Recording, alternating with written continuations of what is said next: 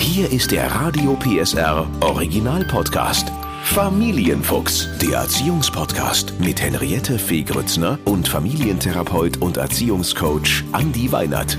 Heute 10 typische Teenagersätze und was sie wirklich bedeuten. Teil 1. Wir reden heute über Sätze, die alle Eltern von ihren Teenagern bestimmt schon mal gehört haben und hinter denen aber mehr steckt, als wir zuerst vermuten. Jetzt in dem ersten Teil nehmen Familiencoach Andi Weinert und ich die ersten fünf typischen Teenie-Sätze mal unter die Lupe. Hallo Andi.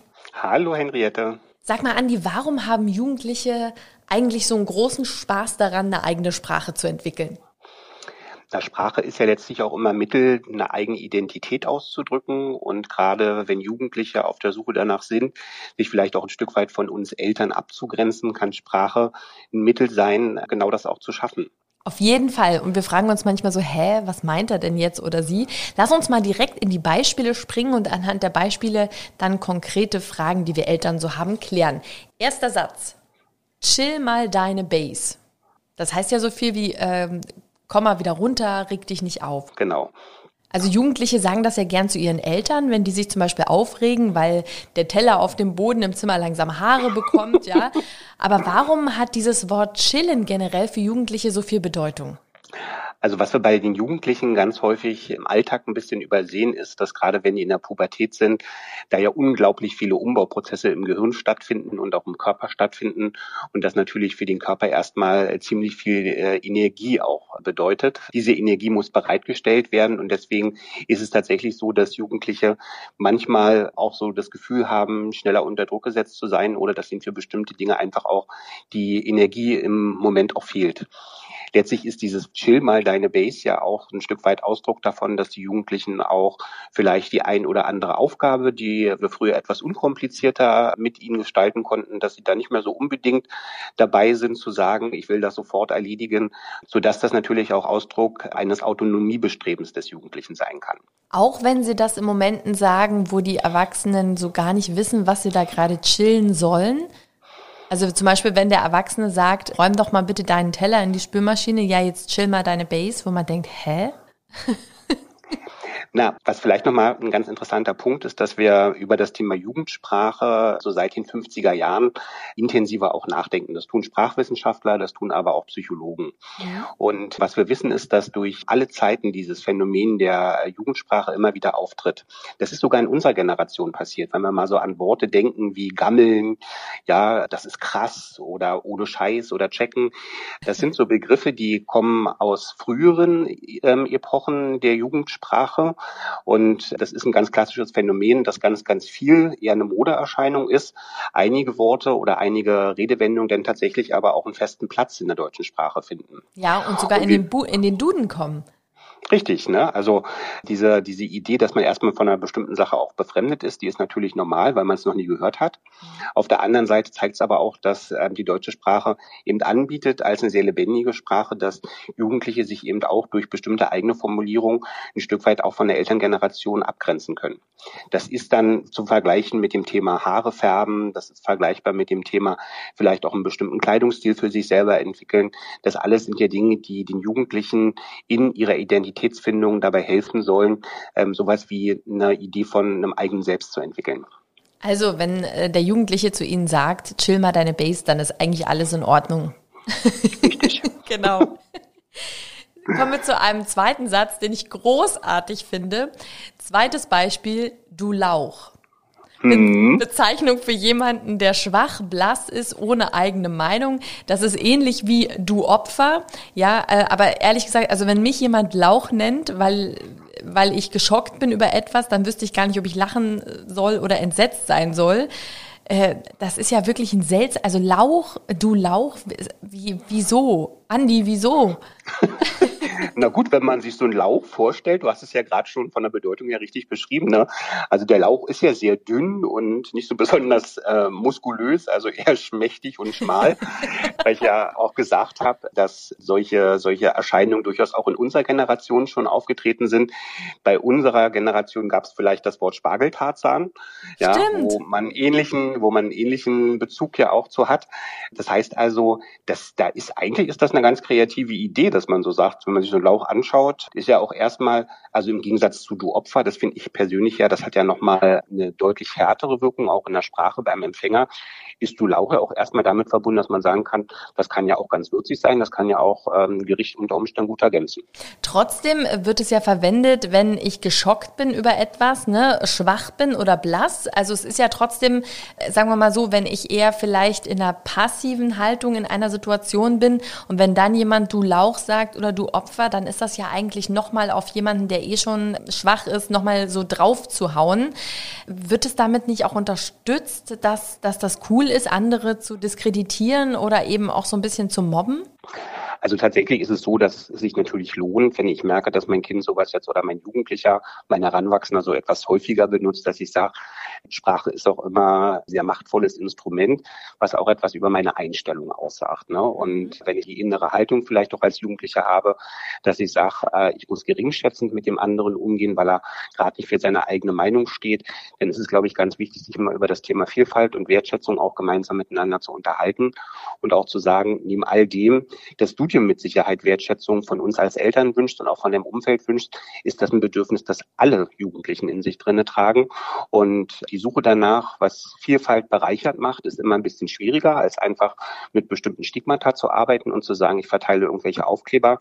Aber die eigentliche Auftrag im Erwachsenwerden ist genau das, dass man versucht, sich ähm, darüber klar zu werden, ja, derjenige sieht vielleicht anders aus oder er verhält sich vielleicht gerade in einer bestimmten Situation nicht so, wie ich das von ihm erwarte oder wie ich das möchte. Andersrum ist nur mit Kommunikation, die auch auf Wertschätzung basiert, die Möglichkeit, da irgendwie zu einer gelungenen Lösung zu kommen. Und damit sind wir beim ganz wichtigen Punkt. Du hast es gerade gesagt, dass man darüber mit den äh, Jugendlichen trotzdem auch sprechen sollte, wenn man das uncool findet, dass man, dass sie andere Leute du Lauch oder du Opfer nennen. Trotzdem natürlich die Frage, wie führt man so ein Gespräch? Denn wir wissen ja, alle Jugendliche haben jetzt überhaupt keinen Bock auf so eine Art von Diskussion. Äh, was empfiehlst du für eine Situation, um sowas anzusprechen? Also einen ganz wichtigen Punkt hast du eigentlich in der Frage schon mit drinnen, nämlich dem, dass ich erstmal gucken muss, mein Kind, gerade wenn es heranwachsend ist, hat nicht jeden Tag die gleichen Antennen angeschraubt. Und wenn ich merke, das Kind ist sowieso gerade vielleicht in einer Stimmung, wo es mir eher schwerfällt, einen Zugang zum Jugendlichen zu finden, ist das sicherlich nicht der richtige Punkt zu sagen, und heute will ich auch noch so ein Gespräch mit dir führen. In der Regel gibt es aber immer wieder Momente der Entspannung auch, wo man merkt, das Kind ist offen, das Kind ist durchaus auch kritikfähiger als an gechillt. anderen Tagen. Es ist gechillt, Andi. es ist gechillter als an anderen Tagen und genau dann kann ich ja eigentlich den Moment auch ergreifen. Und ich finde es auch immer ganz wichtig, Sprache und dieses Phänomen, ja, dass man mit Sprache sozusagen auch Geringschätzung, Ausgrenzung betreiben kann. Das haben wir ja nicht nur durch solche Sprüche, die uns häufiger begegnen, sondern dieses Phänomen sehen wir auch in der Musik wieder. Da kann mir ja was ähnliches begegnen, dass ich merke, mhm. mein Teenager hört gerade irgendwelche Songs, wo, wenn ich mir das mal so ein bisschen übersetze, mhm. ich schon merken muss, hoppla, das ist eine, da wird eine Form von äh, Umgang mit dem anderen Menschen in diesem Song quasi präsentiert, die ich auch ein bisschen merkwürdig finde. Und dann kann man das Ganze quasi auch vielleicht gar nicht so sehr jetzt warum sagst du, du Lauch, ich möchte das nicht, sondern eher unter die Überschrift setzen, dass man sagt, hey, Sprache ist ein sehr kraftvolles Mittel, mit Sprachen kann man sogar auch Kriege beginnen. Ja, ähm, was gibt's denn für Möglichkeiten für dich? Wie findest du das, wenn sowas mit dir stattfindet?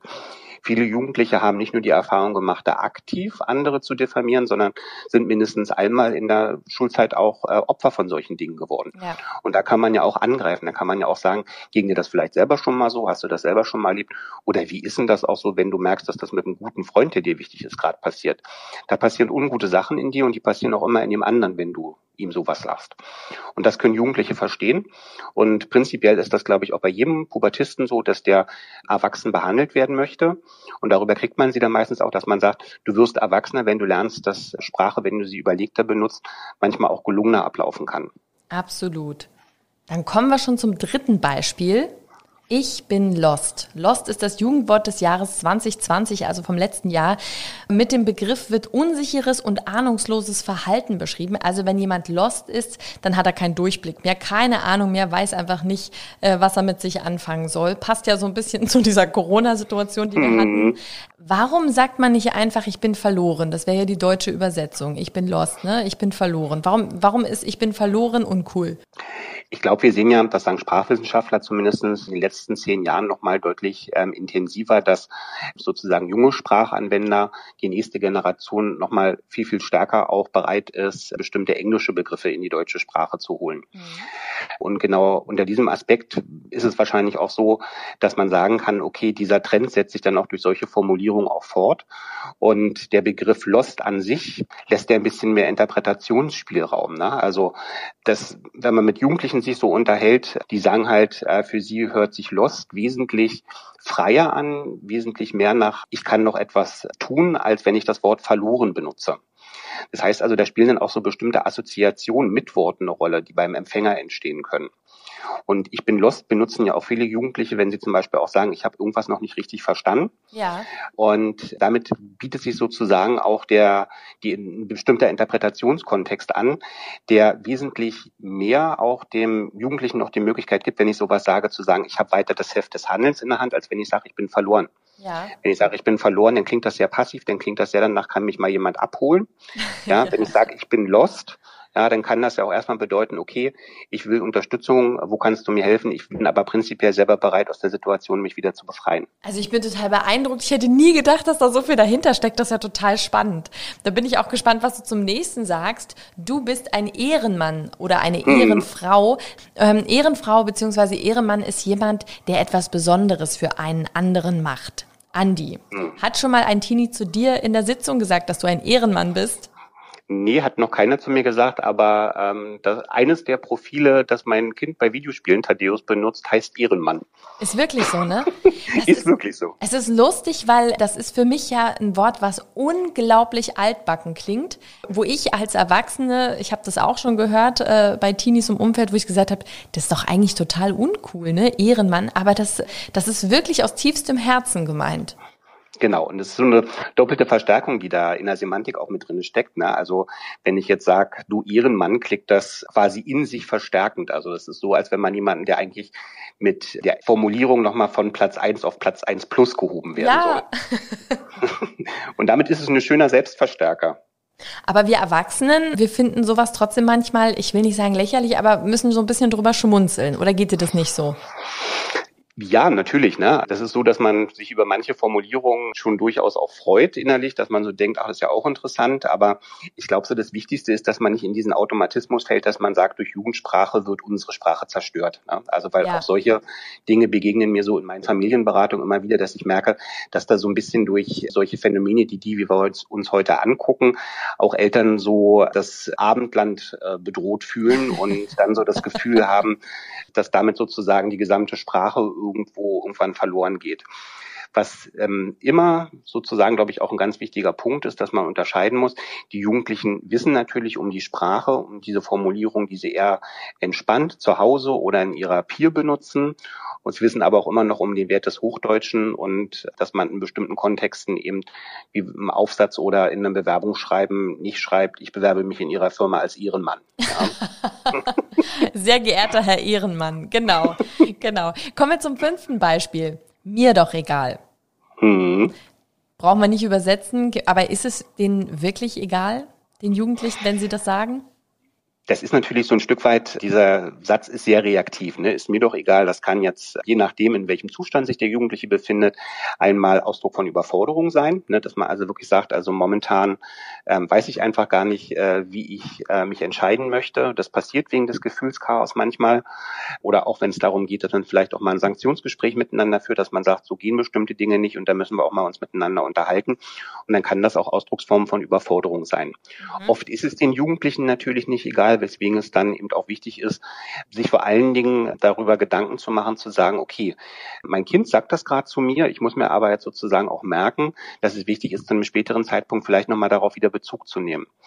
Weil wenn ich jetzt einfach sage, okay, dann ist dir das egal und dann ähm, nimmt man ihn sozusagen genau mit diesem Spruch ähm, als Erwachsener dann für bare Münze, dann ist das oft so, dass man auch eine Chance vertut, dass der Jugendliche merkt, okay, ich kann mich aus einem emotionalen Zustand, der jetzt erstmal für mich auch eine Überforderung darstellt, auch wieder be befreien. Und meine Eltern im Idealfall, weil sie mich ein zweites Mal darauf ansprechen, geben mir auch die Möglichkeit, genau das zu tun.